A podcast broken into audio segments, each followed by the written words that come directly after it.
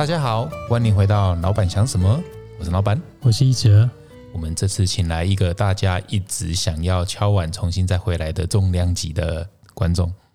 对重量级观众，我很期待。他今天看起来比较轻一点，听说老师最近有些断食的新的做法，呃，好玩，好玩。啊，听声音可能有人猜得到是谁了哈。那，今天的来宾是李崇建老师。呃，各位听众朋友，大家好，呃，昆凌好，还有一哲好，都是老朋友了。对我我这次来其实嗯很有趣哦，我一直有在观察重建老师的那个 Facebook，然后之前你有写过一个小小的故事，就是说有人要邀请你去某一个演讲，还是这样，你就拒绝了他。然后我在看你最新的这本书《练心》里面的序，也有人说到说，老师的声音好像听起来有点疏离，看起来好像冷冷的，好像就是会拒绝人。所以，但是我还是鼓起勇气，然后来就是说邀请老师来。但是我有用一点小心机，那这里跟大家分享怎么样子，就是说突破老师的心防。我的小心机是，哎，听说老师，听说最近你有写了一本啊，就是说新书。那老师如果有空，应该是说如果有来高雄的话，因为我我知道他其实会来高雄。如果有来高雄的话，然后又不介意，就是说顺便打打新书的话，那我这里很愿意呃服务。但是如果老师也拒绝我，我也非常 OK，所以我也给自己台阶下，我也老师台阶下。我我记得的那个部分跟昆凌讲的不一样。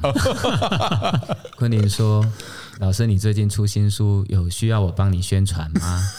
然后我马上回了昆凌四个字：“求之不得。”啊，对对对对对对，所以因为新书出版了，昆凌还有注意，然后还要邀我来做宣传，我当然求之不得。嗯只是当时昆凌并没有说要邀我来上节目，对对，哦，我只说我最近有要来高雄，他早就知道了，嗯啊，昆凌早就知道了，所以才促成了这次过来。那因为我在高雄做工作坊，走这段路过来哈，就这段路非常舒服。那刚刚不好意思啊，跟昆凌跟一哲在昆凌的家老板的家吃了饭，然后一直不断的聊天，聊聊聊聊聊了两个多小时过去了，才刚刚上来。对其实有点可惜啊，刚刚那么棒的一些内容没有录到，但是我觉得也好，也 OK，我们都接受。那这个节目叫《老板想什么》，但其实我跟昆凌，其实我们大家，包括我的太太那个 John 的太太小拉都在这边，其实我们也都很好奇，重建老师，譬如说最近这段日子，包括疫情这么严重，很多人是很紧张的。那我我猜老师应该是还好，但总之我们也都很好奇，最近的你会想些什么呢？不是还好诶，是非常愉悦。这样说太残忍了，有时候会想一想，会感觉到说，如果我在说我整个人的内在的状态是在一个比较愉悦的状况，好像有点残忍。因为有些时候会看到很多人是在困难当中、焦虑当中生活，所以有时候就也不好意思去分享太多自己内在感觉到比较愉悦的状况。比如说一早醒来，那你会感觉到，哎呀，阳光也美；下雨的时候，下雨也美。那花儿开了，花儿真美。去散步也太爽了，所以每天都觉得这个日子过得太好了。所以 这样说起来实在不好意思。但是我我觉得，光是现在跟老师在一起，以及刚刚的吃饭那两个小时，其实真的是很愉快的时光。我我相信老师一定常常听到很多人对你表白说，怎么跟老师在一起这么的快乐，在这个能量是怎么散发出来的？有时候会觉得，好像有时候你人生遇到某些人，他的那个光是在现场那个磁场，就是一个很正向的磁场。这个我不知道该怎么科学怎么解释这件事情哦。昆凌，嗯，没有人说跟我在一起很快乐，你是第一个。哇，这个把没把到了，因为大部分的人不会这样说啦，他们只会说，哎，跟在一起坐着聊天聊天，就哎一聊就时间就过去了，这倒是有，但直接会说很快乐的大概没有，因为我第一个朋友也少了哈。那但是我想，如果假设这是萨古鲁说的一段话，他说人生的整个背景应该是快乐，应该是喜悦，应该是平静，所以他觉得不应该去追求平静，因为平静跟喜悦本身就是我们的基本配备。那这种基本配备，只要你懂得怎么跟自己有一个好的相处，有一个好的连接跟运作，那你估计就会活在一种状态里面。那只是这种状态，好像在这个世界上的人比较可惜，因为被很多的外物或者是很多的世界的各种状况、战争喽、疫情喽，给做很大的影响。那我这样说的话，并不表示我的生命不会出现这个。比如说，呃，妈妈也会生病嘛，哈。那孩子，我的弟弟的小孩，功课也会不好。那有些稿子也交不出来，那你也要好好的努力的写。那所以在这些状况下面，他也不是完全都让我如意的。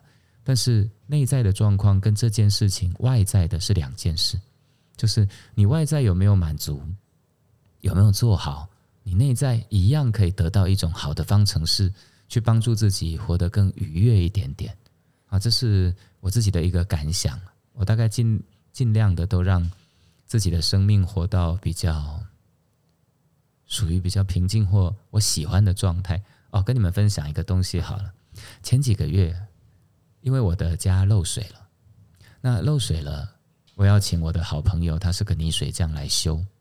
那他要来修这个漏水的屋子，那他找不到小工，因为最近人力缺乏。那我就告诉他，那你怎么办？他说我找我太太来。我说阿豪啊，没事，林波喜欢短色呢。我的朋友是脚断掉了，那他还在来做泥水匠，他非常认真的一个好朋友，我认识他三十几年。我说明天我来做小工。他说你干杯来搬？我说我想去，我就做了一整天的小工，从一楼就搬到七楼。头醉啊，整阿港泰鲁阿摩头，结果那天晚上就中暑了。就我生命还是会有这个的，但我那天中暑了，半夜醒来连动都不能动，全身都冒冷汗。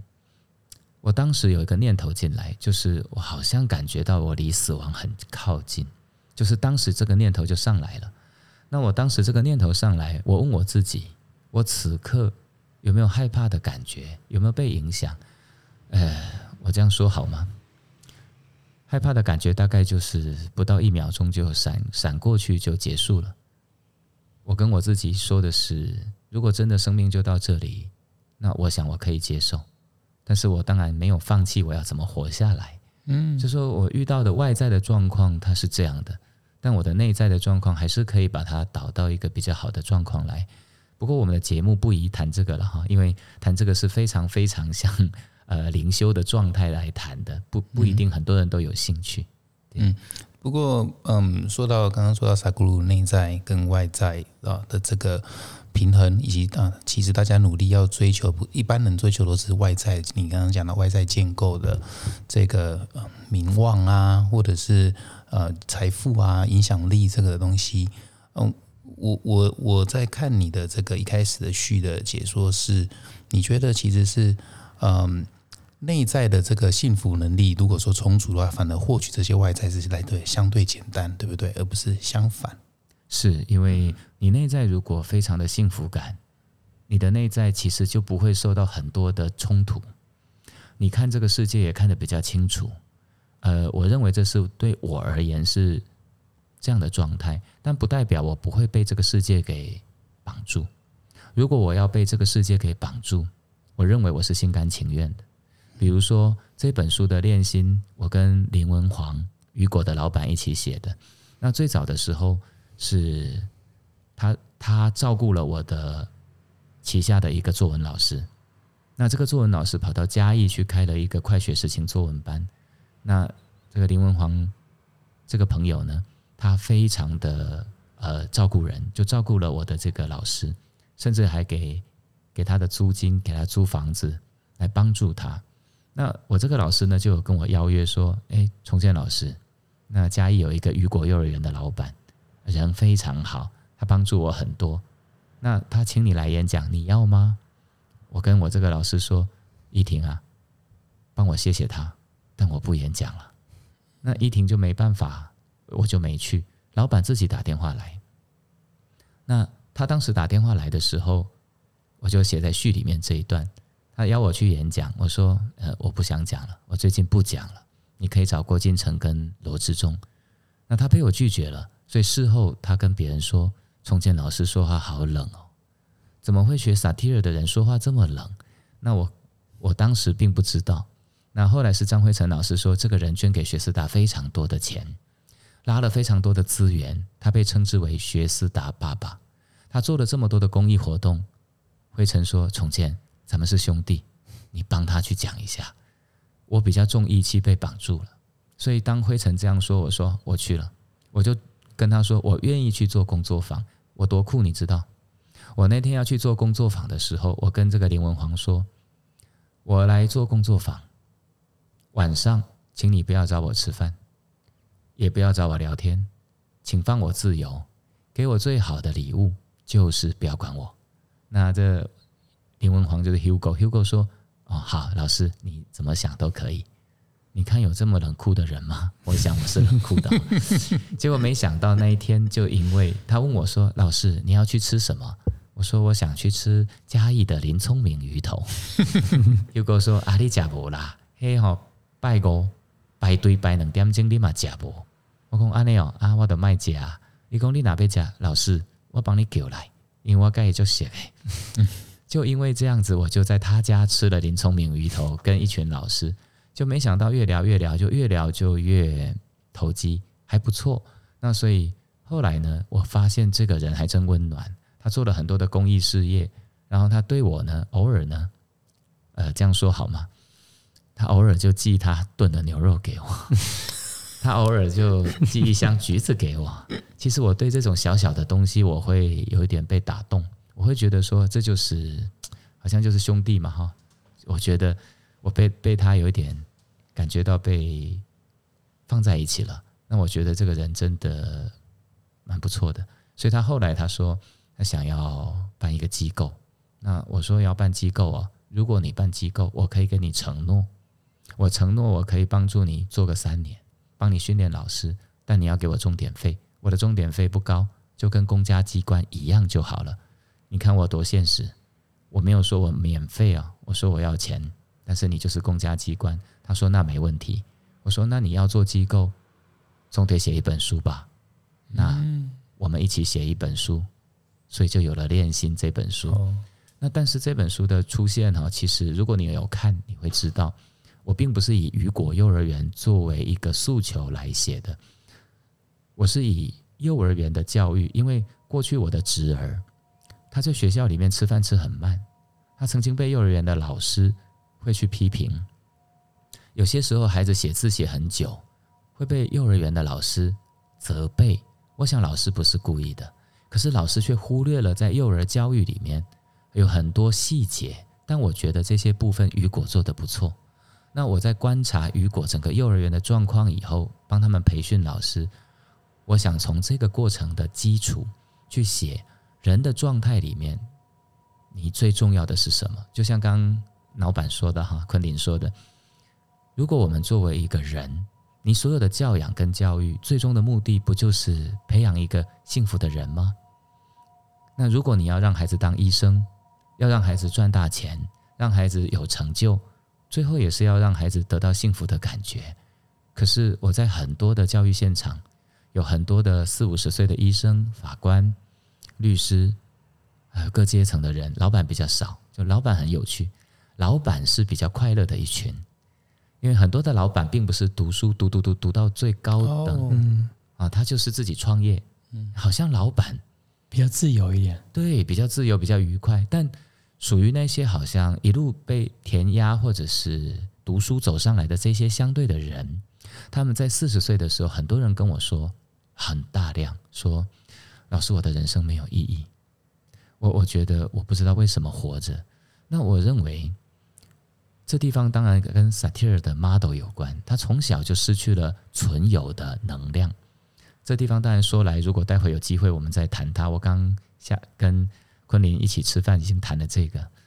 他忽略了这个，一直不断在求生存。什么是求生存呢？就是我一直要满足现实的生活，但却忽略了满足现实的状态是为了得到一种更和谐、更平静、更幸福、更有创造力的生命的内在。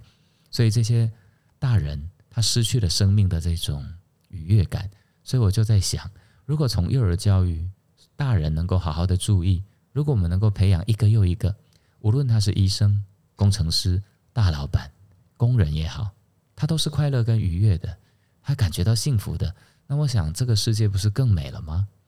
啊！但是偏偏呃，这种说法好像被人家二分法了。比如说，好像我要养出一个快乐的小孩，他就不会有成就了。嗯，那养出有成就的小孩，好像我们就摒弃了很多的这种知识的求取。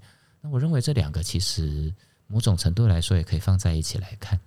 哎，老师，来，刚刚在吃饭的时候，你有讲说你对你侄子他的教育，你说你不担心他，其实。你认为不不一定要念大学等等这些的，是。那我觉得主要是你背后一定有一个世界观或价值观是跟主流是不一样的，所以你才可以这么的安在啊，让你看教育，然后让你陪伴孩子的时候可以这样看待。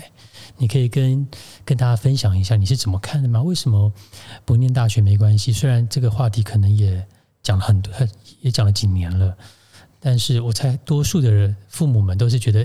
没有错，以前的教育让我其实是有点痛苦，但现在我们能够改变什么吗？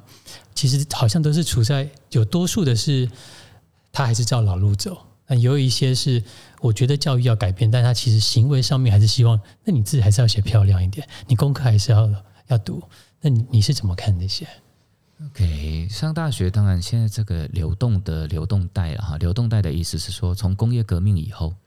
我们所有的这种学校教育是一个从普鲁士开始出现的，这将近一百年、两百年的时间，因为工业革命它压缩了一个人的生命的状态，他希望养出很多能够让人更更好的是大老板驱策驱策的这些人物出来，所以我们的整个教育的做法其实是延续在这两百年来，不是过去哦的这种普鲁士的教育一路带进来到这里的。并没有更好的改变，但这种教育的模式对我而言，比如说我的国小跟国中的六年，高中跟国中的三六年，我太痛苦了，我非常非常的痛苦。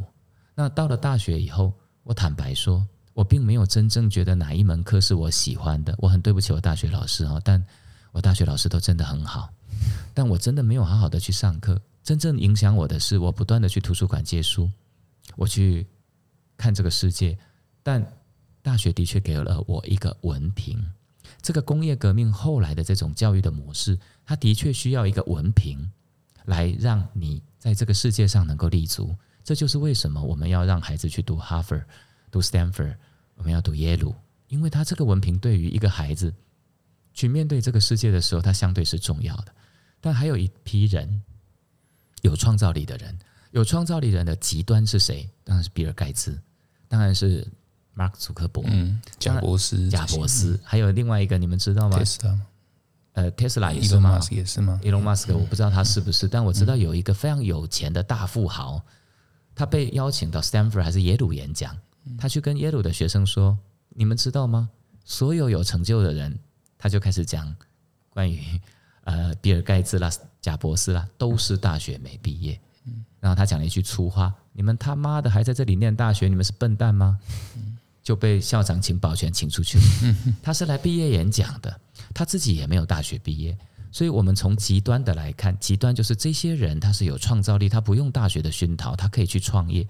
那我跟我的侄儿说，如果你真心喜欢木工，那你去做木工，那只是比较辛苦。我你觉得喜欢，那就去做啊，不一定要读大学。我说阿北是可以支持你的，但你慢慢来。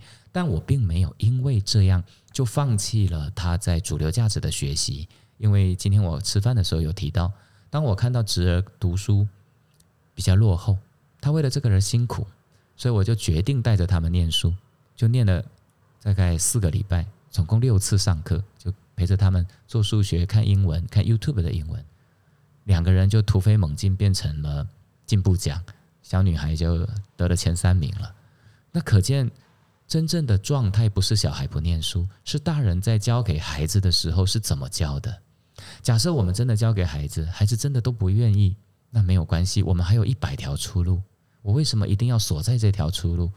如果我可以的话，他是我的孩子，我就自学。我曾经想过，我曾经想过带十个孩子自学，我一个人带。我本来想说，如果我没钱，我可以找大老板，问他一个月给我二十万，我找了十个，我一个月两百万，他们愿不愿意让我全程带？我可以做 KPI 给他们看。我在想的啦，我认为我可以带得出来。我主要纯粹这个想法就是，我觉得 有挑战，好玩。我有一些想法，我认为我可以带很多的孩子去看世界，我可以带他们去旅行，我可以带他们去美术馆，我可以带他们去做一点小小的东西，因为我喜欢。嗯我觉得重庆老师最大的那个 super power 是跟那个觉察力。那那这个觉察力是我我刚看了这本书，呃，两天前发生的，想跟大家分享一下。那天我很记得很清楚，在九点半的时候看完这本书练心，那我想说我我就叫孩子大概十点就要去，呃，九点以前就要上床睡觉。那天不知道为什么，我就问我老婆说：“孩子睡了吗？”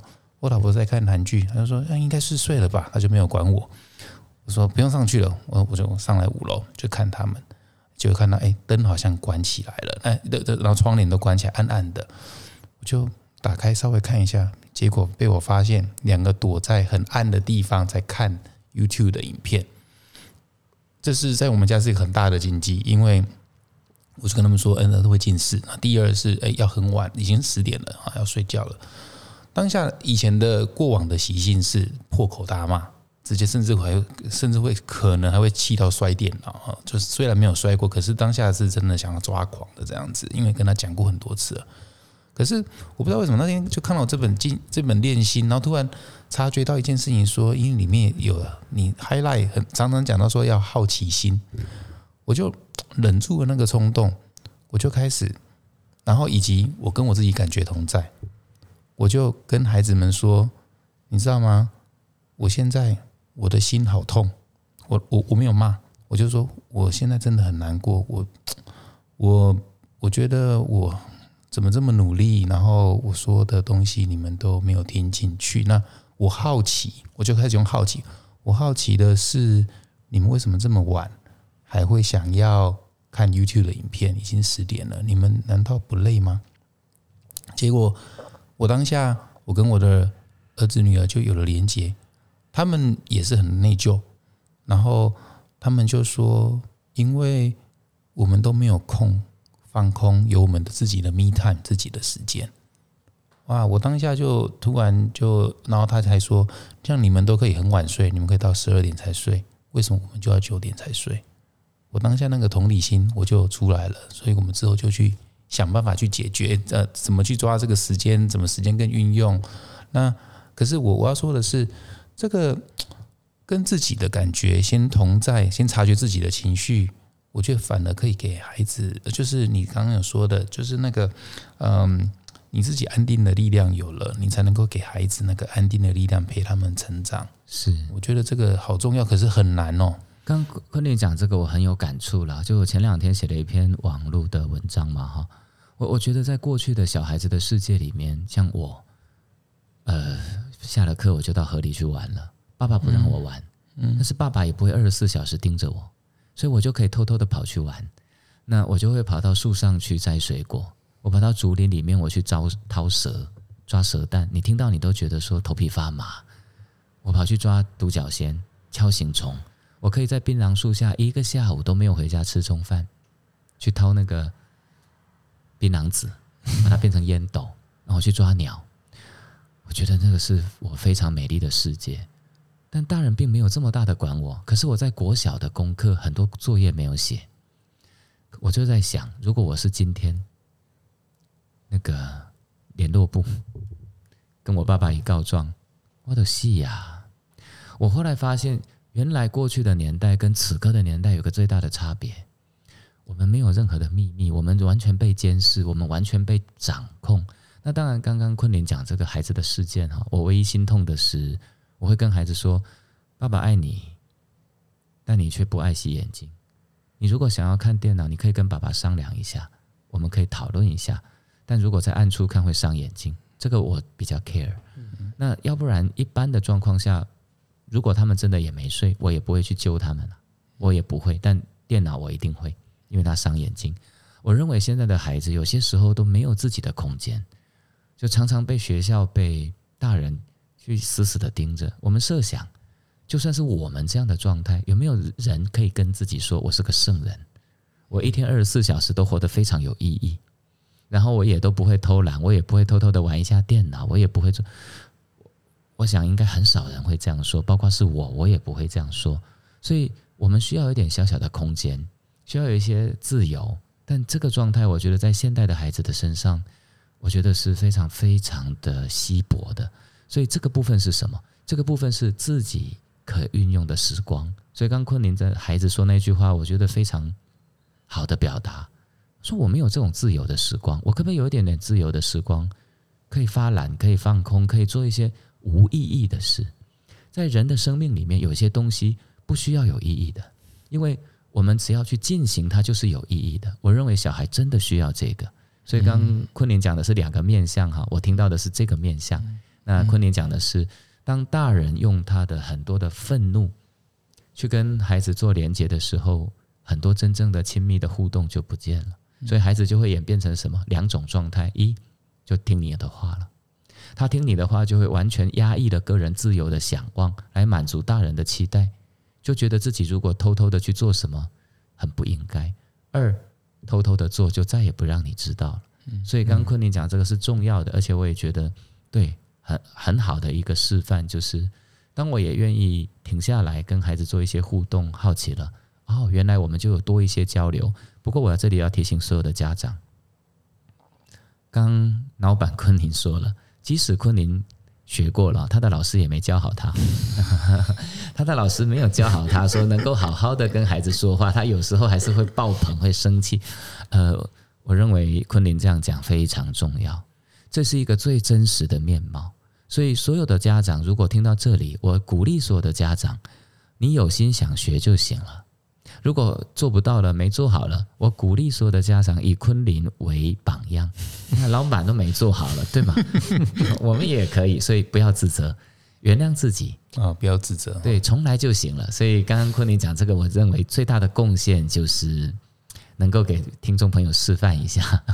我跟你说，那我一定要叫我老婆来做一个，给大家一个更好的榜样，因为你就更不会自责了。我老婆是气到哭。来，我 cue 他上来，因为他是 他也是因为最近因为大家 online 线上课程多，所以跟孩子的时间就很多，所以就会造成更多的冲突。我刚刚 cue 我老婆上来，因为因为也是教养的问题，可是我觉得我老师都说这他我不算是好学生，我跟你说什么才是更不好的学生。Hello，我是小拉。嗨，小拉。嗯。我我不是不好的学生了，我只是最近就是容易情绪失控的妈妈。因为线上教学之后开始，我觉得好像现在所有的父母应该都是同样的问题嘛。其实小孩也可怜呐，然后就是二十四小时都跟爸妈在一起。然后前啊，大概前天吧，前天是我第一次在线上教学的，是他们大概已经线上教学两个礼拜了。今天是我第一次失控，就是大吼，然后吼完之后，没有，我每天都在大吼，但是那一天是吼到哭，然后我不知道为什么我会哭。那事情的起因是，呃，其实因为我们家刚好分四楼五楼，那我都在四楼上班，然后他们在五楼自己上线上课，我都其实都不会管他们。那我那天上来之后，就发现，呃，小提琴就在地板上，然后呃，狗在那边踩来踩去。然后弓也丢在地板上，然后狗就是狗不是故意的，它就是走路就是一直在踢那些小提琴。然后我看到那一幕之后，我就大崩溃，我就把他们两个叫来，我就说小提琴这件事情我已经讲很多次了，就是练完之后或者是你拉完之后，一定要把它收回去盒子里面，因为这是一个有价值的东西，它不是就是一般铅笔或者是什么这样子。那因为我真的讲太多次，然后那一天。可能是 我家狗眼衰，就是我看到狗在踩这件事情，是让我就是觉得你们到底在干什么？就是为什么你没有发现？这这可能就是他所有的物品里面最贵的一个东西，但是你们都把它就是丢在旁边。那我当下我试着冷静，然后我就开始讲说，真正让我哭的点是。他有个表妹嘛，表妹也是想拉小提琴，然后我就说，呃，因为表妹也长大，现在要换四四的琴这样子。那可是表妹一直都在硬跟用四三的，因为一把琴太贵了，所以她妈妈就是要跟到最后，然后就是再去换四四这样子。可是她表妹就是很认真，每天在拉琴，拉到就是用用一个不符合她身高的琴也拉到第一名。我就讲了这个案例，结果我小孩画错重点，他觉得所以是。要拉到第一名才是会变得好，我就说不是，我不是在讲这个，我是在讲说要我不 care 你是不是第一名，我 care 的是你没有珍惜那一个物质的东西，这样。然后我自己就一直讲，然后就越讲越哭，越讲越哭。然后他们两个也莫名其妙就觉得妈妈你到底在哭什么？然后就是彼此没有达到就是共识。然后晚上我想要挖他的冰山了。对，我最讨厌他挖我冰山。我说的是你过去生命中有什么困顿，是很穷，所以现在就是看到孩子，你不希望孩子，呃，应该是说成为那种，嗯。不想糟蹋物质的人吗？还是讲我的不不，我们是好的学生，我不上要本。昆凌其实很认真啦，这个问法就是一个标准的好学生，在开始复制着他的老师教给他的回溯的问句，逮到了一个就开始回溯的问句。但但这个问法的确，老师的教法太拙劣了，所以老师并没有很好的教给昆凌要怎么活用，这是老师之过。因为他开口问第一句话，就是因为我们两个一起上萨提尔的课程，他开口的第一句话，我就知道他用萨提尔的方式来引导我的冰山，我就 key mobile 了，我就真的觉得哦，外金骂鬼巴都会，你不要再跟我那边萨提尔什么的，就是觉得很烦。对，他他也画错重点了。小拉他如果这个萨提尔是看到了老婆这么的生气，他愿意去联系说，哎呀，小拉怎么了？嗯，他们做什么了？这样啊，你这么生气啊？哇，可以比较同理的话，但是可能昆凌就是急于想要去帮助你，能够走出那个泥淖里面。对，是哈。但你知道吗，小拉，你刚刚那一段话很疗愈的。哦，是吗？当然，嗯，因为跟我的这个对比，你知道，如果。大家都听到，我们都一片祥和，好幸福啊！我觉得这个是可爱的意思。对对对，他刚才很可爱，就是我在看这个就觉得哇，原来家里面有这么可爱的小孩，三四个哈，三个了哈，就是小拉跟两个一双儿女。我认为这是又是一个场面。就假设我们是看到这个爱的画面，就会觉得哎，好好可爱的画，好可爱的家。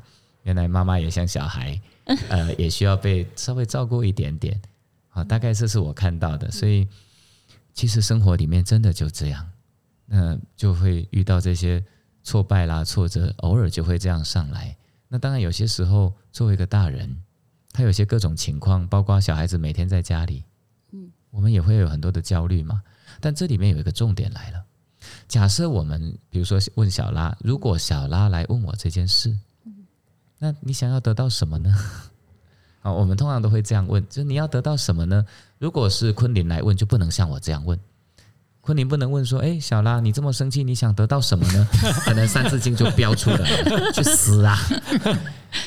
不要再跟我讲这个了，因为为什么？因为角色的不同。所以如果是老公，最好就是拍拍他，然后哎，又又受苦了哈。嗯，啊，老婆，我知道，那个你旁边休息吧，我来。啊，如果不行的话，再跟我说。你如果还要再发飙一下，你再说吧。你也许这样跟他说，也许老婆就啊，好吧，我我又反正我又爆棚了。嗯，好，大概这个状况就会是这样。所以夫妻之间的关系，去看待这个状况，不要去解决老婆的问题，就像老婆作为妈妈，不要去解决孩子的问题。为什么？因为当你一旦去解决、摄入了这个状况，我们所有的语言都会是一种一。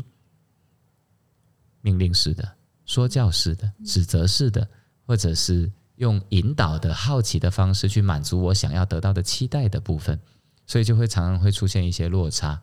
所以比较好的方法是建议先想想看你要的是什么，所以就可以看看昆凌要的是什么喽。昆凌要的如果是哎，老婆能够更 calm down 一点点，那我们的目标就可以设定一下。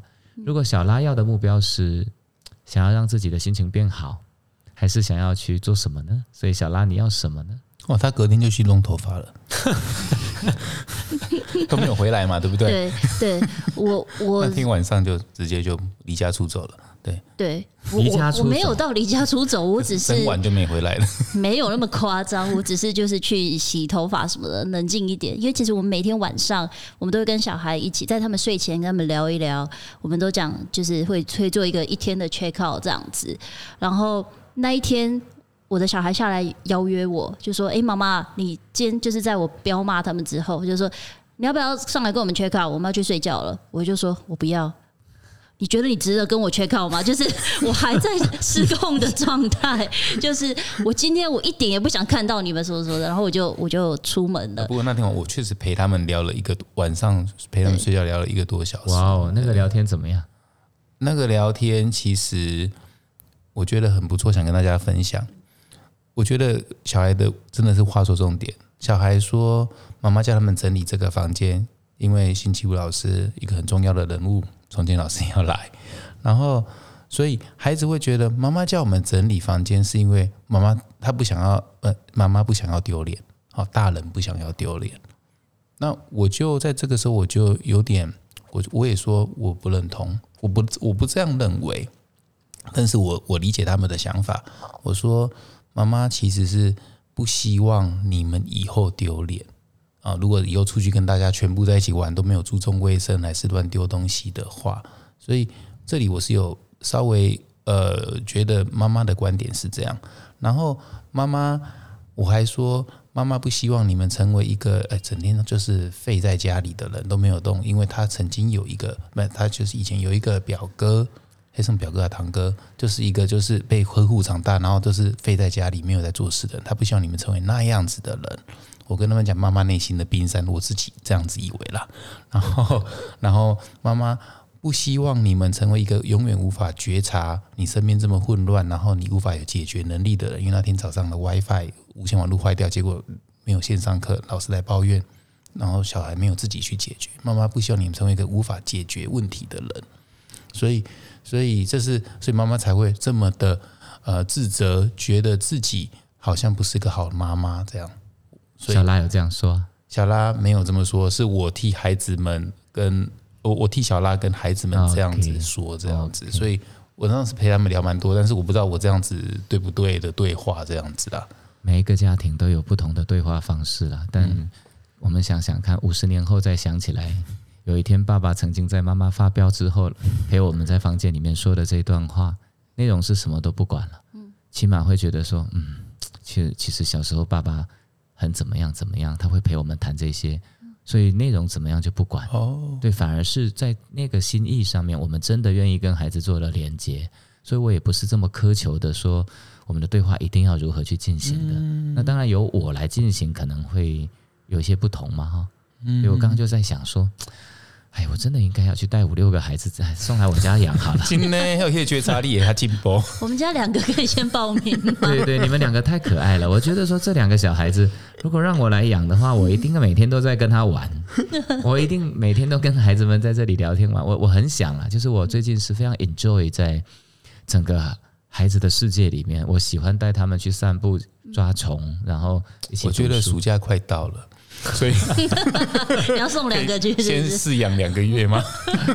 独角仙吗？都是养两个很很爱养，很爱养那些东西。对，所以我觉得家庭就是日常就是这样啊，小拉就是日常是这样。大概我可能比较像昆凌也比较不爆棚嘛，嗯，我还蛮平静的，因为我天天有打坐，嗯有呀静心有差，真哇，我我我跟昆凌都一样，都在静心的人哈、所以我觉得小拉刚呈现这个，我我认为小娜只是来做分享了，分享她的家庭的一个面貌，让这个面貌变得给听众朋友来听，我认为是比较疗愈的啊、他并没有要让来上来问我要说她要怎么解决，让我来跟她谈话。是吗？嗯，有想要谈一点吗？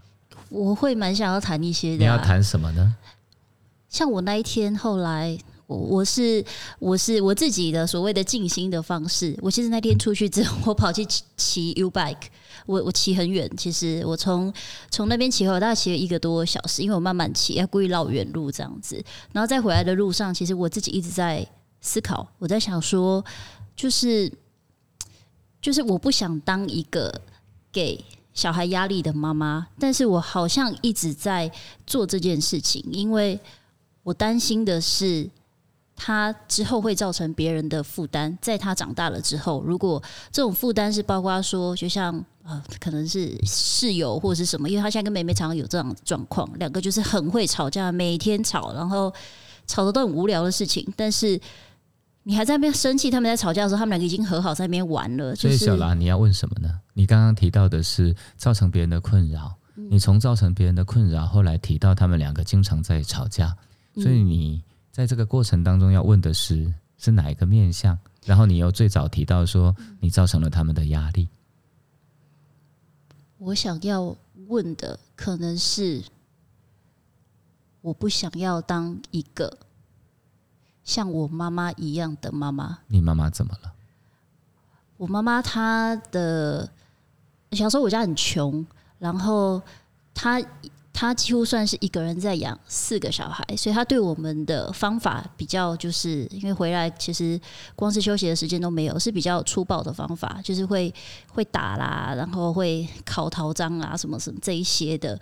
然后我我在更小的时候，其实我是我干妈养大的，我在那个家庭里面是充满爱，非常多的爱，因为干妈没有女儿，然后她生了三个儿子，所以哥哥也都对我很好。那我在一个。充满爱的家庭，突然被在小学二年级的时候，突然被带回去我的原生家庭。那是我第一次发现，哇，原来资源是要共享的。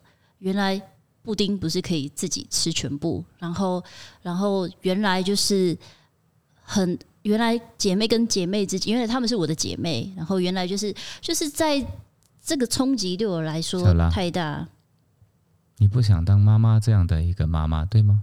对，我要跟各位报告，跟小拉谈话还是需要点功力的，因为因为小拉在谈话的时候，他是一个丰盛的人，所以他的脑袋里面跳跃的非会非常活跃的思绪，嗯，所以很经常就会被他的思绪给带到了不同的面相，嗯，所以刚刚本来小拉谈的是我不想成为跟妈妈一样的妈妈，嗯，然后他就开始介入了他的干妈，嗯，啊，国小二年级以前都在干妈家住，嗯，三个三个兄弟。啊，就跟大男生在也很呵护小拉的，但回到了原生家庭里面，才发现原来布丁还要跟人家一起吃。但这个地方就已经没有谈到他的妈妈怎么对待他了。对，所以常常如果我想一个初学者要谈对话，就会经常被小拉的这些故事一直带着带着，一直不断的叠加。就像刚刚小拉谈到孩子的状态，孩子的状态里面出现的这几个状态，那你可能要去把握几个。是小拉真正在乎的，那才能够把它切进来。所以可能跟小拉的谈话要符合着小拉跳跃性的思考，要把它拉回来，要也要小心，因为你会很容易被他觉察到你又跟我 satire 了啊！哦，难怪我们两个一直不对盘。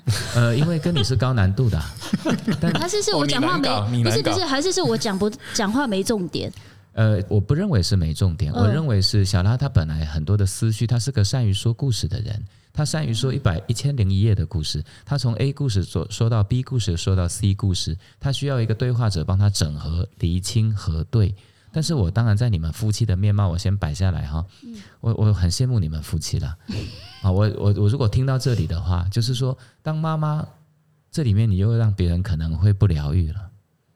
不疗愈，为什么呢？因为这里面有一个很幸福的画面，就当妈妈开始出现了爆棚，有情绪，她竟然可以自己骑 U bike 出去一个多小时，老公可以在家里面看小孩，然后对这个老婆呢是可以完听起来哈，我听起来是接纳跟允许的，所以才让这个老婆慢慢慢慢的气消了，再回到这个家里面，重新捡拾过去的状态，再开始一次。这我认为这不容易的。就老公愿意这样的接纳的状况，在我认识的人里面，大概一百个也很少有两三个的，非常难得。所以刚你谈到这部分，我有一个部分升起来是，哎呀，这部分也太幸福了哈。那当然再过来就是你刚提到的妈妈的部分。所以你说妈妈以前会薅你的头发，嗯啊，是啊。然后有多久？蛮久的，但是我我没有生气，这才有趣。妈妈薅你的头发，你没有生气，我当然会害怕，但是我不会生气，因为觉得他很辛苦。哦，对，所以这里面也有一个衍生出来想要去照顾妈妈的部分。或许，然后又想要照顾妈妈，但是自己又受到了很大的压力。对，妈妈给你的有压力是吗？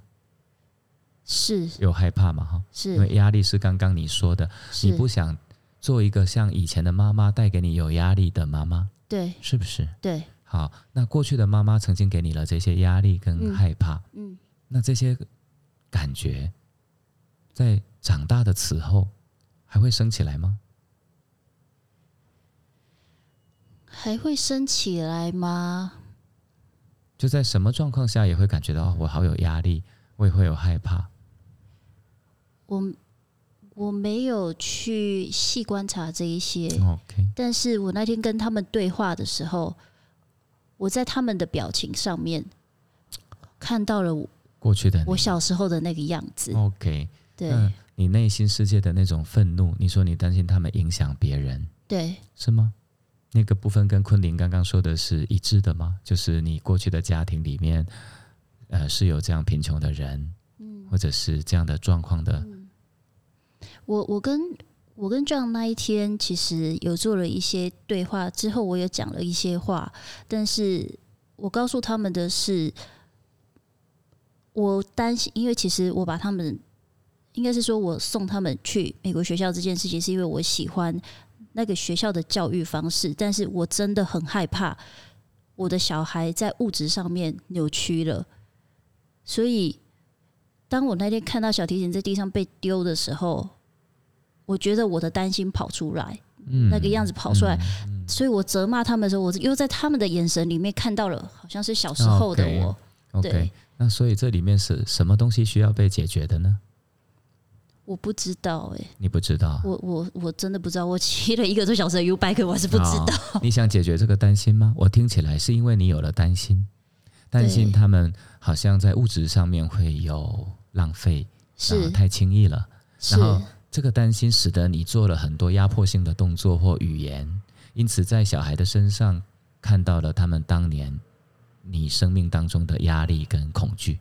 我可以这样说吗？是所以这个里面的源头看起来是有一个担心。是所以我如果把这个担心给解除了，或者我们来探索这个担心，嗯，来看看这个担心它是怎么样在你跟孩子的互动当中会经常出来影响你吗？会，所以我们的目标就可以解决这个担心，嗯嗯所以这就是一个目标。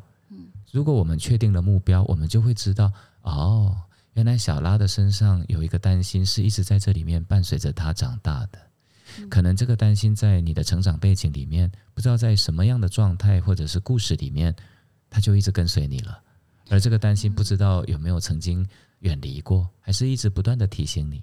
如果它不断的提醒你，它的好处是可能提醒你不要浪费，要珍惜。嗯那但它的坏处是在教养的时候，突然孩子的一些风吹草动，就使得你的生气爆棚升起来了。对。我这样说你怎么想？我刚刚谈的这个部分，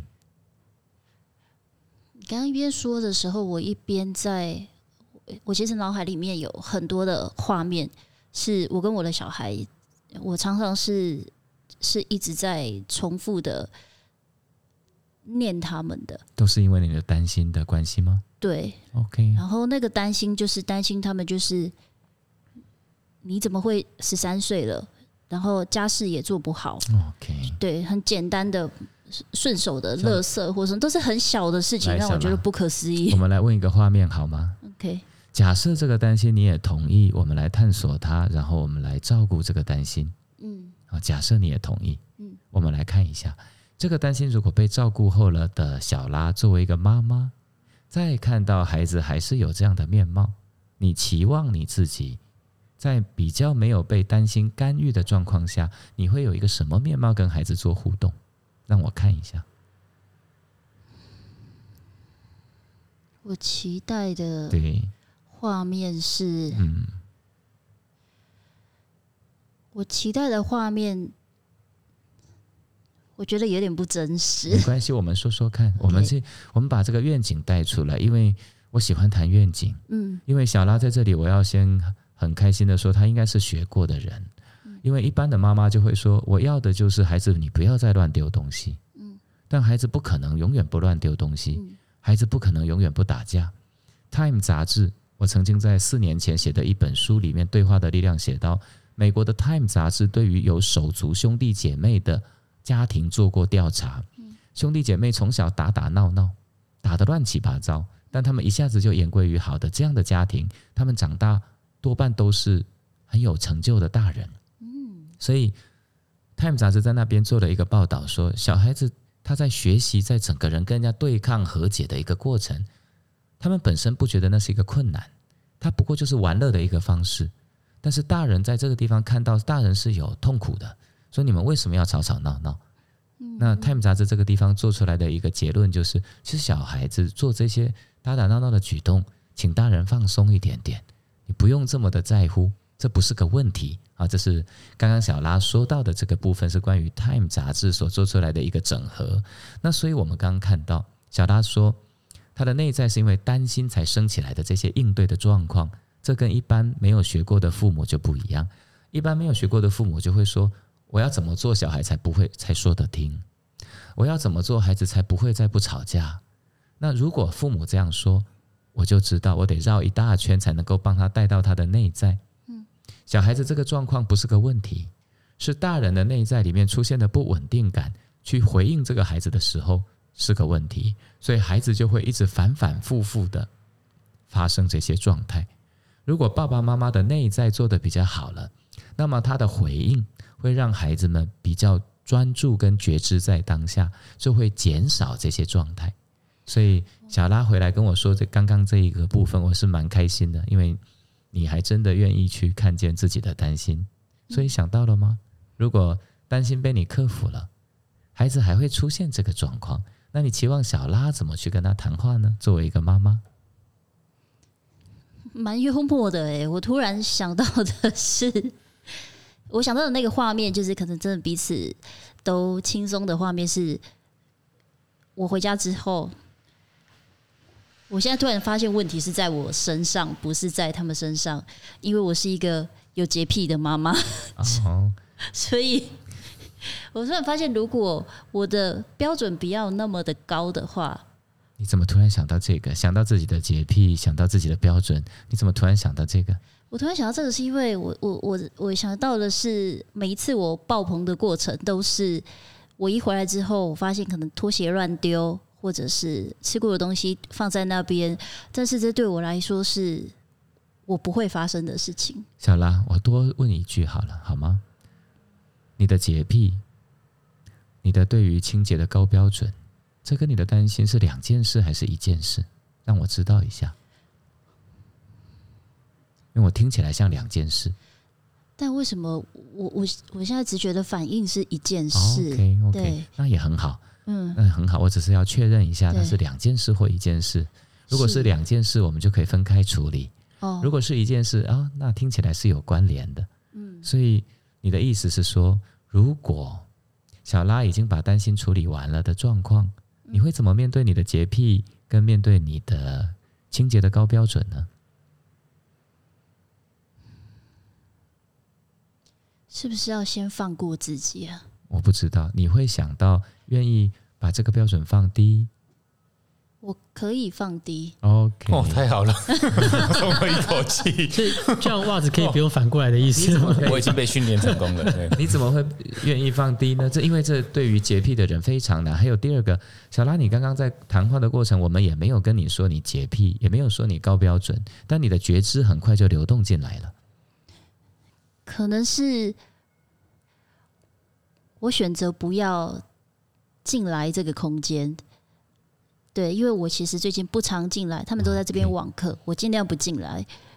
然后我们还蛮和平的。小拉，我们还是把它回到话题好吗？嗯。如果这些，如果我们假设小拉也可以降低洁癖，也可以降低自己的标准，嗯，那我们想一下，小拉你会用什么样的面貌？我想不会是不想进来。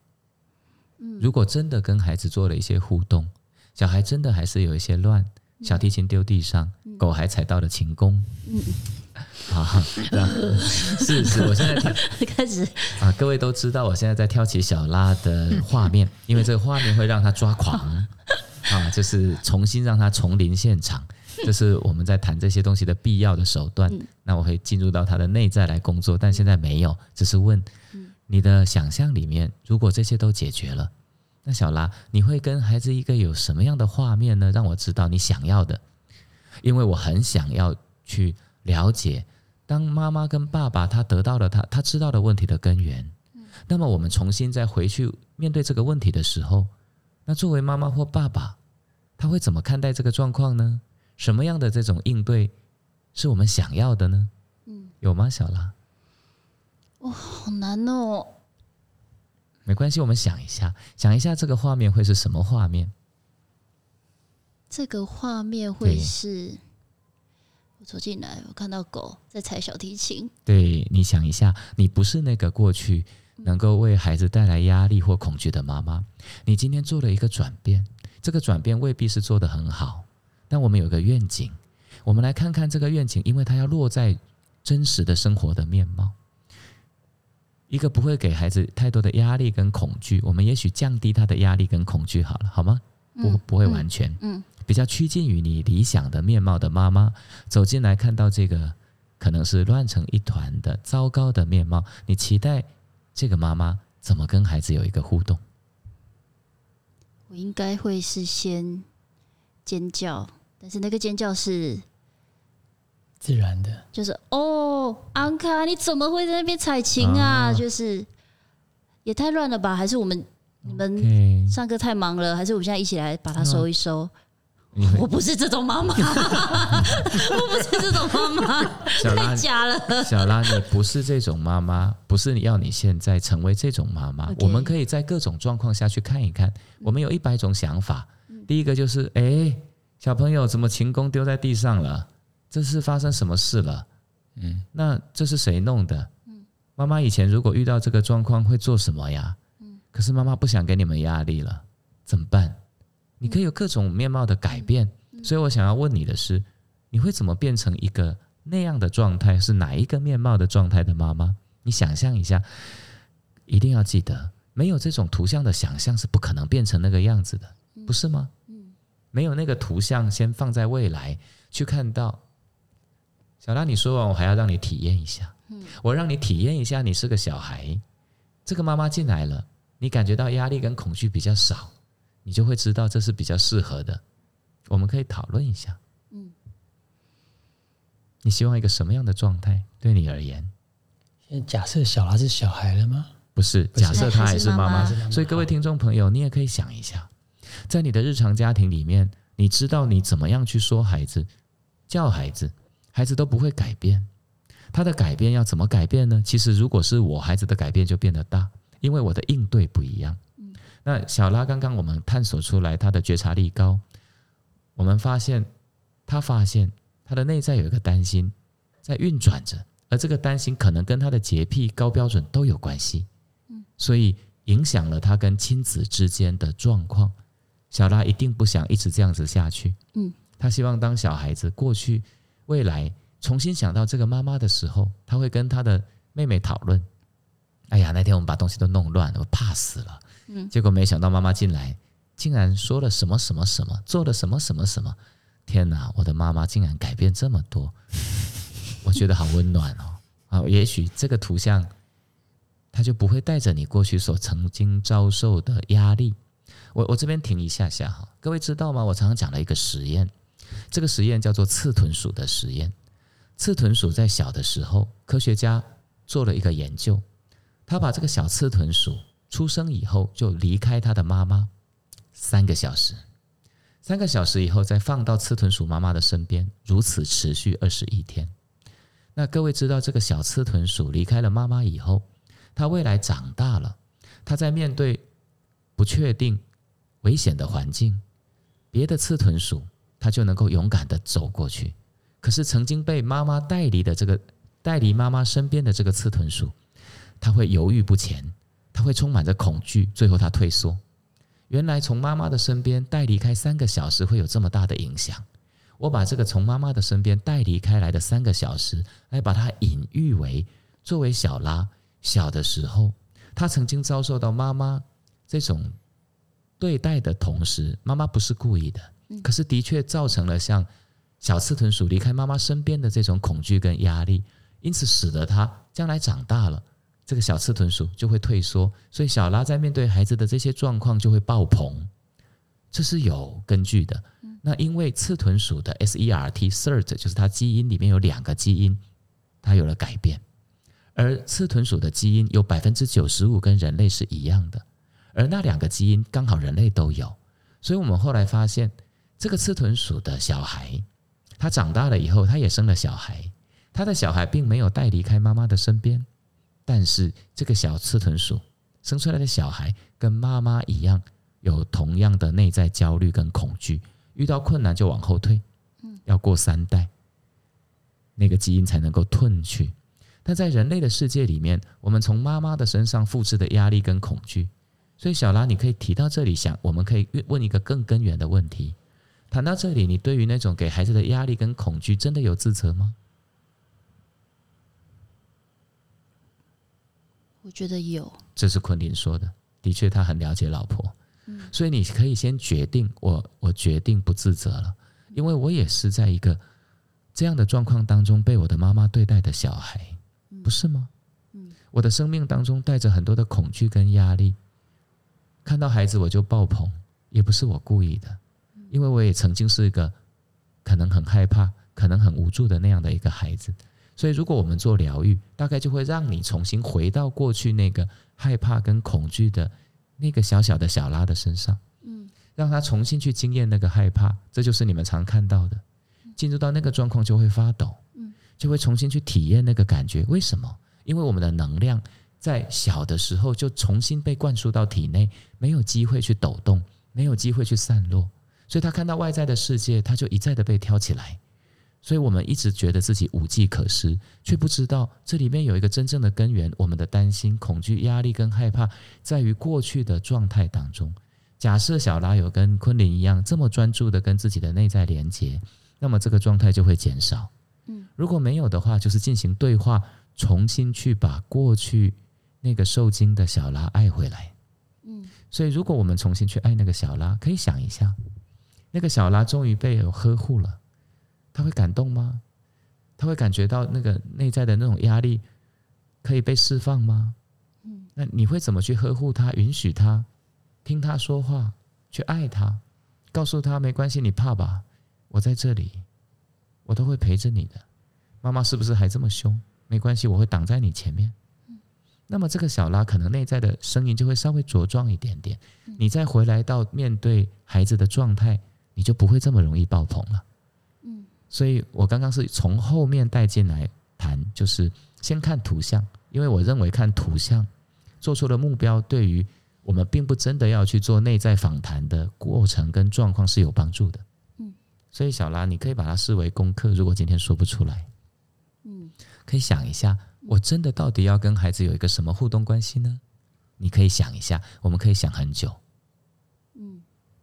嗯，我说到这里，你有什么想法？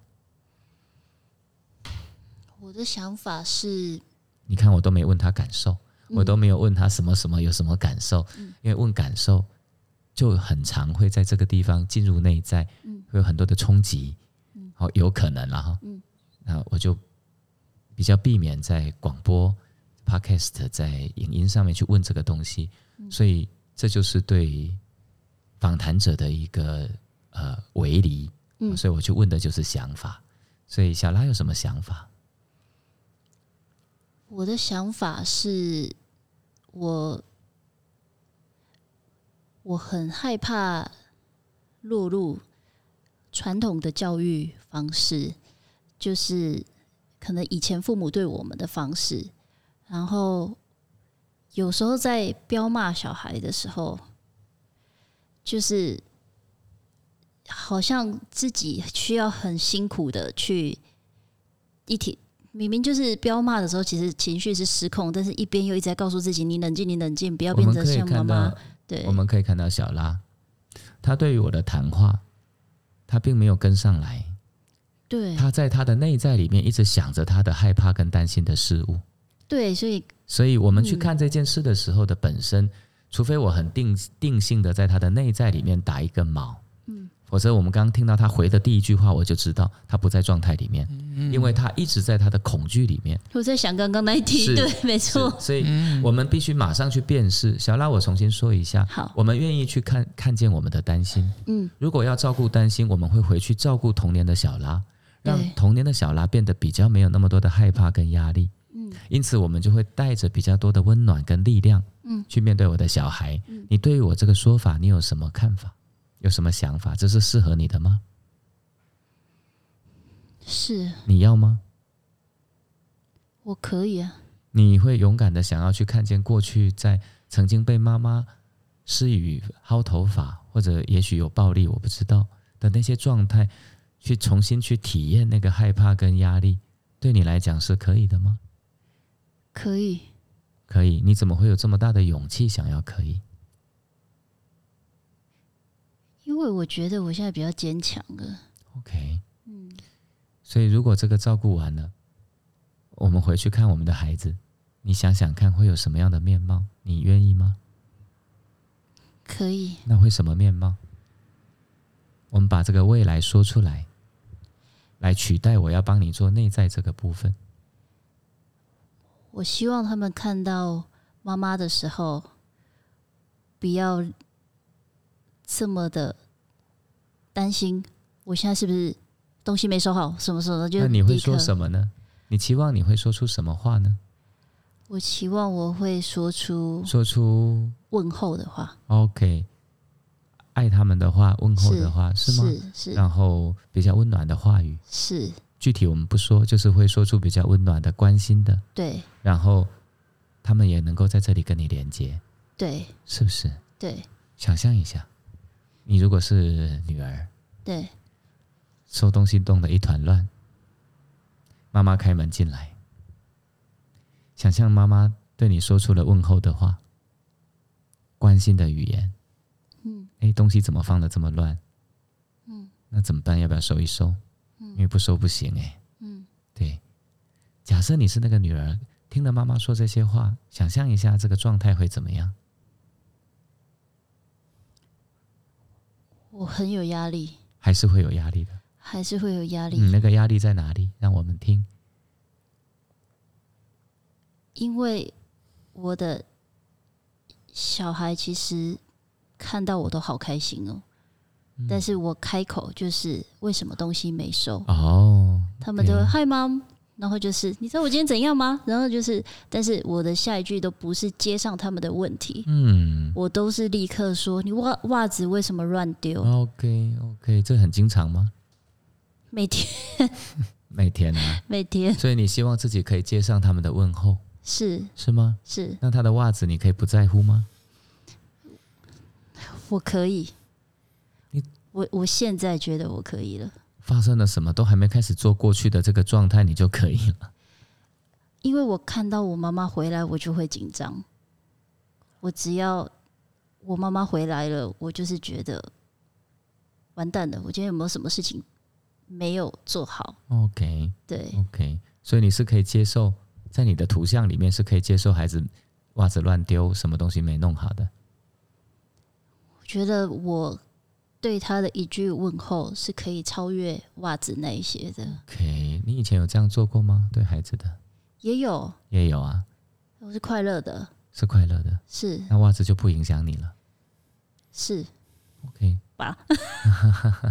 那怎么没有这样做下去呢？为什么没有这样做下去？嗯，是啊，我为什么没有这样做下去？是什么样的方法可以帮助你提醒没做下去？这地方一折你就知道，这都是教练技术了。问这里的对话就是教练技术，走他的内在的部分就不是教练技术。所以我刚刚走的这一条路问的很简便的方法，就教练技术来问他，但他可以怎么觉察呢？那你可以怎么觉察呢？可以怎么觉察？对，怎么觉察来帮助自己说，其实一句问候给孩子有很大的温暖跟关怀。嗯然后其实这也是我想要的。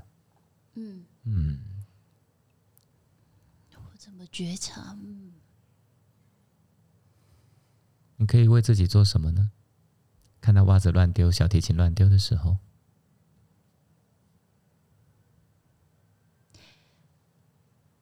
我可以至少先跟他们对话之后，再邀请他们一起来搞定这些混乱。你会委屈吗？我不会，可以吗？我可以。你怎么这么笃定了？我怎么这么笃定？对我刚刚听你这样讲，你很笃定的。因为我不喜欢以前就是妈妈回来的那个恐惧我不希望发生在我的小孩身上。哎这不是我喜欢的对话状况，不然这个我也是可以接受的哈，因为这就是表象的对话，也可以的，因为也会改变的。内在的对话方式就更不一样了。那我问第二个问题好吗？当你爆棚的时候，你希望老公怎么对你？虽然他已经做得很好了，他如果不要对你 satir 的话对，大概就是要求这些而已。啊、那你希望他做什么对你会比较好？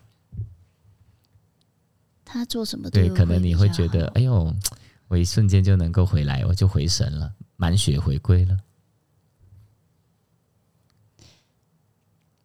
他其实帮助我提醒就好了。他提醒什么？哪一个语言你才比较不会跳起来爆棚？不要跟我讲冰山，嗯，那要说什么呢？就是可能有个简单的句子去提醒我就好，但是是什么都好。那我们先来试试看，好不好？好，哎，昆凌，我们来试一下吧，好吗？好，哎，我这地方做的，我通常会让家庭的面貌进来哈，就妈妈要做什么，妈妈怎么看这个。那当然，刚刚小拉是觉察力比较高，所以他直接是看到一个东西，他就说他可以。那因为内在那部分也没谈，就是过去他曾经受到的压迫跟恐惧，这条路对我而言是最直接、最稳当，也最快速改变的路。嗯，那但是就会深入内在。那刚刚走的这个是你有了一个觉察，你觉得你可以，这也 OK，这是一个非常非常正向的语言。你有了提醒，有了觉察，你说你绝对是可以，因为一句问候可以取代各种的状态，你能够感受到温暖。所以我们就刚刚顺着这里，那就来看看未来还有爆棚的时候，昆凌怎么跟他说？哇，今天看到你好像又生气了，不行，啊、这个不行，这句不行，啊，这个不行。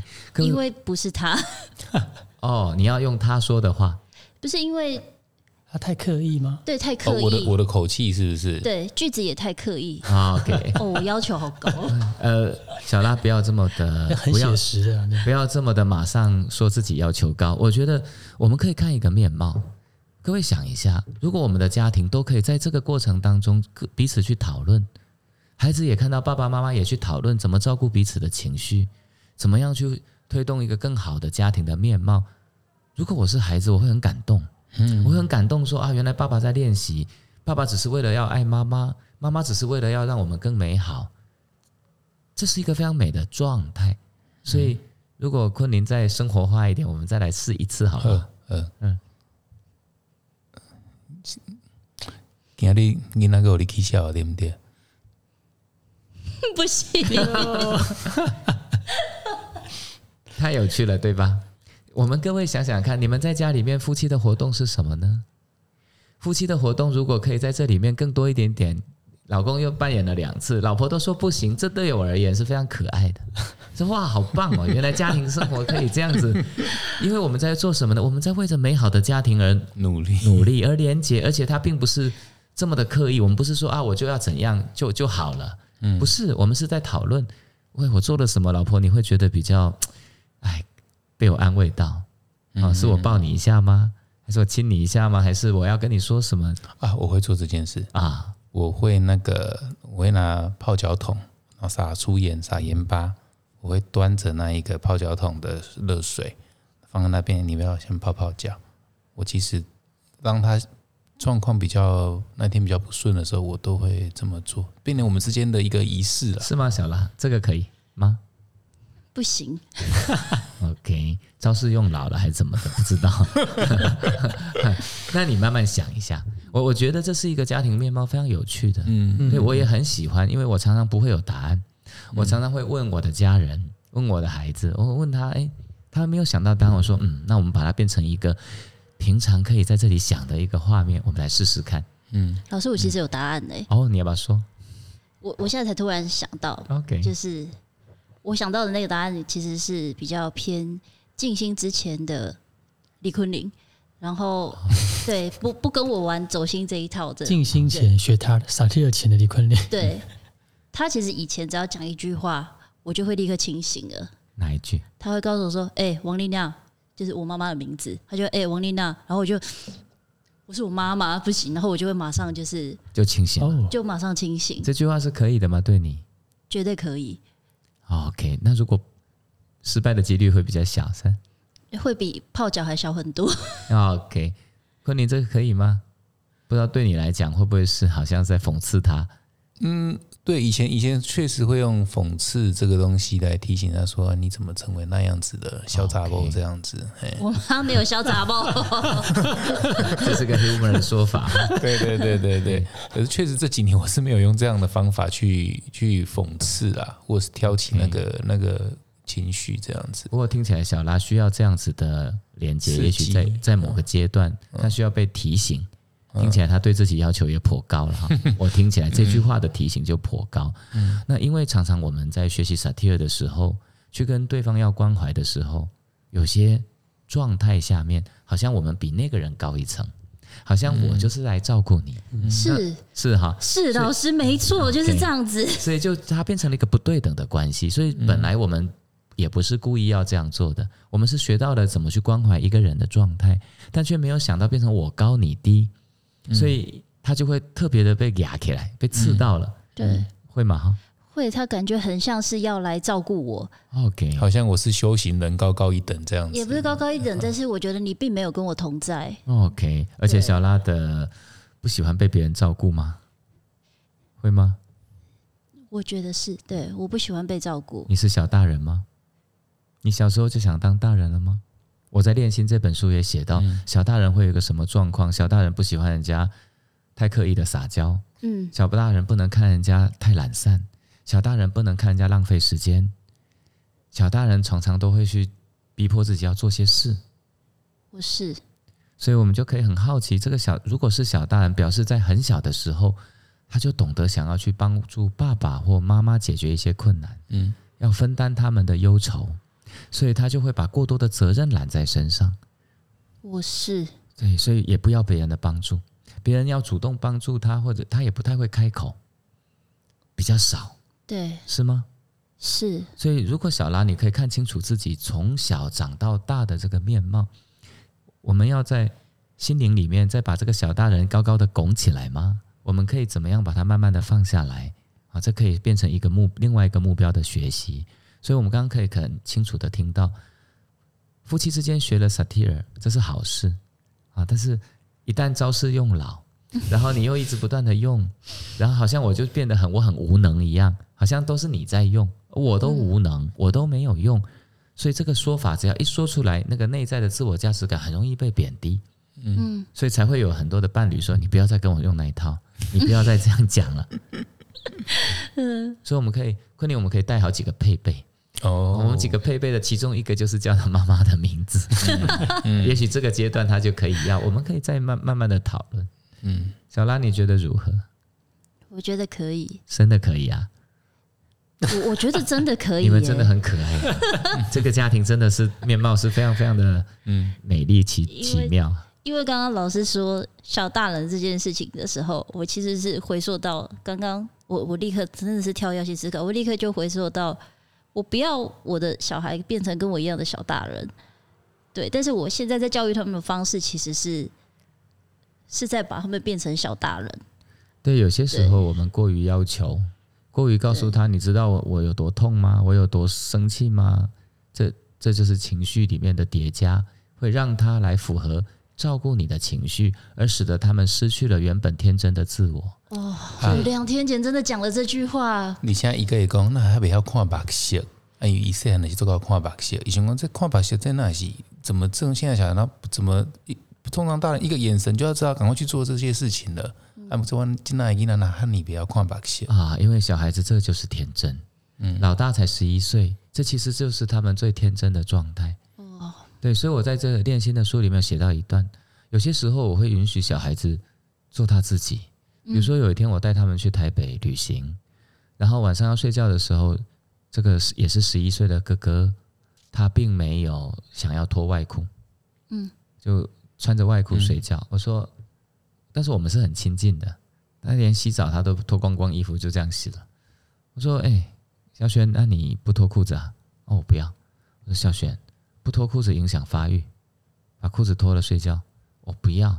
我说，肖璇，现在脱掉了。嗯，看我跟所有的父母一样，当我看到这个肖璇就一直拉着他的裤子，然后钻到棉被里面，然后 他就不想要脱。我都到这里，我就在想，孩子长大了，孩子十一岁了，他有他的自我，偶尔他应该做一些我不赞同，但是我也许坚持，但他还想做自己的事。我在那一天，我就突然感觉到这件事情应该对一个青少年也是重要的。我应该允许他有某些他的想法，因为这件事的本身也不是个十大不二的事儿嘛。是，就算是房间乱了也可以吗？可以。那如果像是小孩都不穿裤子的那一种怎么办？那是基因还是什么？那表示你们家很安全喽。嗯，哦，你们家是自由的、安全的，只有觉得安全的人才能够在你的面前裸露，不是吗？萨提尔据说他曾经上过一门课，让所有来参与工作坊的男男女女都裸露着。嗯，老师，你要办这个样子的课吗？这不是我的个性，你是有兴趣了是吗？我觉得很有趣，是昆明兄会常常有很多的大胆的创意，我觉得这很美。所以有有些时候我们去想，小孩的自我他可以怎么发展呢？嗯，如果他常常经常在我们大人的命令跟要求之下，不是说我们大人的命令跟要求不好，而是他一味的要去符合，可是我们连一点点空间都不给他的时候，我们是否可以允许给他一点点做自己的空间？这其实对他的内在也是有帮助的啊，所以我会这样子来谈这种事情。可是我我听完老师说的，我现在有一点内疚，你知道，就是我不知道为什么，就是突然一股很内疚的感觉上来，就是因为 Savi 是一个呃，其实蛮有创意的小孩，对哥哥，他其实是一个蛮有创意的小孩，他他十三岁，可是我就是一直。觉得十三岁应该要有十三岁的样子。我十三岁的时候已经会洗碗，会干嘛？会干嘛？这种这样。可是他就是一个一天到晚必当必塞，就是会永远身上插一插一个扫把，在家里跑来跑去，就是真的很小孩的行为。然后我刚刚那个内疚是来自于，其实他可能是在创造，在创意，但是我会去骂他这种事情。我的内疚来自于这个，我在让他的天真不见。就是小拉可以为自己多一些觉察的开心吗？就起码此刻你有觉察，就起码我有觉察。那这个觉察，如果我能够看见真正，哎，我是有觉察的，为自己欣喜一下。那也跟自己说，起码有觉察，我何须愧疚呢？我是一个这么爱孩子的妈妈。嗯。然后第二个，我其实很喜欢小孩的天真状态。嗯。我不是说他他永远当一个孩子，孩子迟早都会社会化，我跟你保证。嗯，他到了学校里面，他要面对这么多的老师同才，他怎么会不社会化？他的社会化都会在学校里面学来。嗯，但他唯有还能够在家庭里面保有一种天真的状况，跑来跑去，头上插个鸡毛，然后我是印第安人。嗯，我认为在世界的所有的地方，没有一个状态当中可以允许一个孩子这样做，除了最安全的地方。嗯，所以我常常会去恳求大人说，如果我们可以真的为孩子保留些什么。那么孩子的某些天真的行为言行，别这么让他快这么快的长成大人。嗯，所以我在《练心》这本书写了一个状态，昆凌都看过了。一个小女孩、小男孩啊，他肚子痛了，他要去上厕所，厕所就在教室的最后面。结果小孩子去上厕所，没想到小孩子没回来。大了那么久，他就叫 Sarah 去看。Sarah 去看了，Sarah 是很负责任的小孩，才五六岁，也没回来。就叫 Cindy 去看，Cindy 怎么搞也没回来，老师没办法，就自己跑到厕所的后面去看，竟然发现 Sarah 在洗内裤，洗那个小男孩的内裤，他跑去看 Cindy，Cindy 竟然帮他擦屁股。所有的大人应该去想这个面貌，你不是说小孩子很懂事而已，别忘了小孩子才五六岁，他怎么可以去做这个事情？这就是已经负担了大人的责任。嗯小孩子应该会觉得很脏，不过小孩子如果这样做，那表示我们也看到一个美好的文化。这个学校的大人，他经常去做这些事情的时候，大人是展现着非常多的慈爱。因为过去我们学校的大人去做这件事的时候，就会开始骂，你看都不会大便，笨蛋，笨死了，被人家笑，所以这个小孩就被霸凌。嗯，他就被很多的人霸凌。老师以为他大便了才霸凌，不是，是因为老师笑他才被同学霸凌。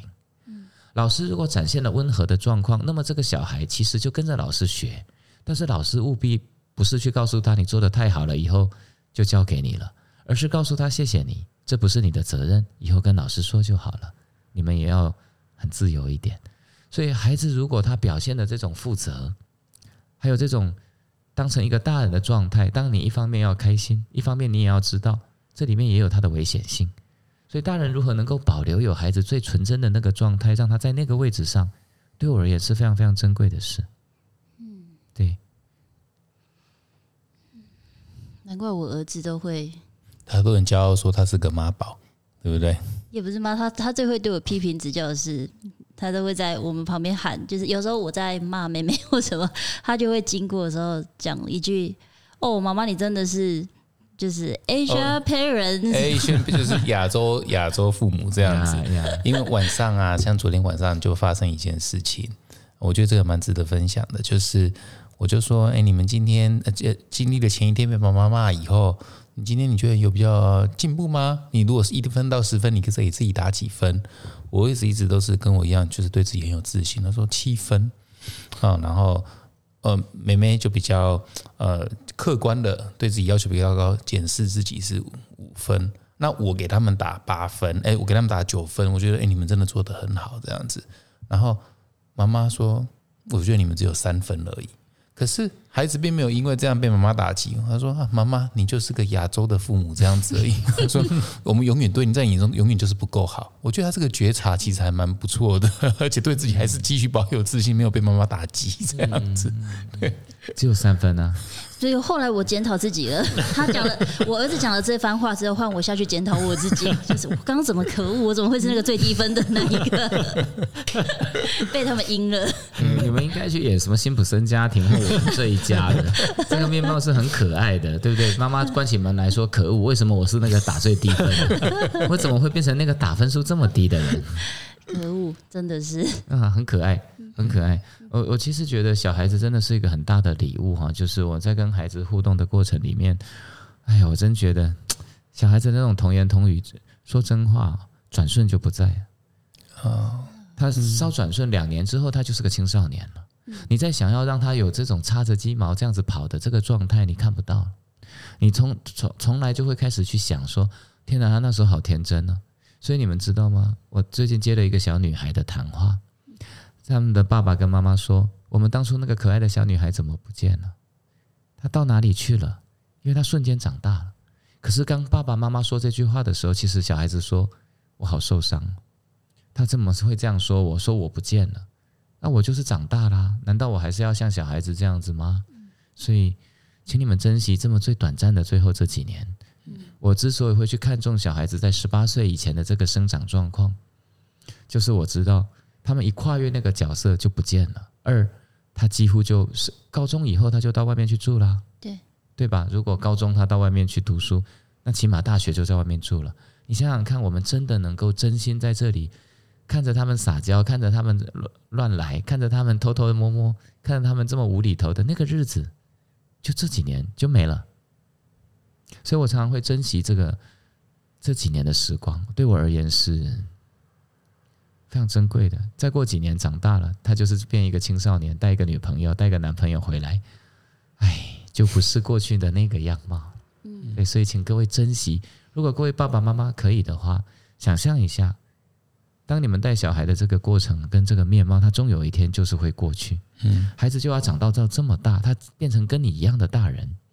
他有一天坐下来跟你谈论这个国家大事，谈论股票，谈论你的生意，可能你也会开心。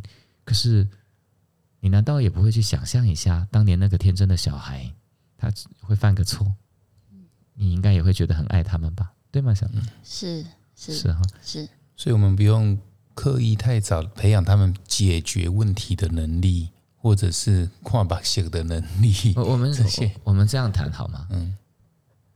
一个生物在这个生世界上求生存，它如果不是被温室保护着，所谓的温室保护是也不上学，不什么都有，都有人伺候他，然后有司机接送他，然后在学校上课还有独立包厢，啊，还不能跟一起人家做功课。如果不是这个状态，他对这个世界，他难道没有学到求生存的本能吗？嗯，社会化的这个状态本身并不是这么困难。嗯嗯，对，只有我们的大人在真心的背后帮他做一个后盾，让他知道在这个地方终有一个人会在这里承接我、爱我、陪我讲话，也不是都不骂我的，但起码我想到的时候还是会想要回家的。嗯，这就是我认为他们的心灵最重要的空间嗯，哇，学习。好，今天不知不觉真的是跟老师讲话，时间都过很快哈。对对，我们应该在这里做一个结束。刚刚这过程录太久了，但不知道为什么有点舍不得结束。刚刚我在边听比较多，光是刚刚那个这样要猜小拉那句话要怎么讲，虽然没有猜中，但光是那个过程，我觉得就是在一起。本质该有的状态。我这边稍微整理一下，我觉得呃，就像老师新书《练心》这里面讲的哈，一个总结就是成长不需要拉扯哈，成长需要觉知。那如果说只要大人觉知自己在当下的话，然后也帮助自己孩子在当下的话，这个成长就会很自然又美好的一件事。我觉得这段话老师讲的很美。那今天我们就先聊到这，剩下的我们下一集见了，拜拜，拜拜，谢谢各位。谢谢谢谢，谢谢老师。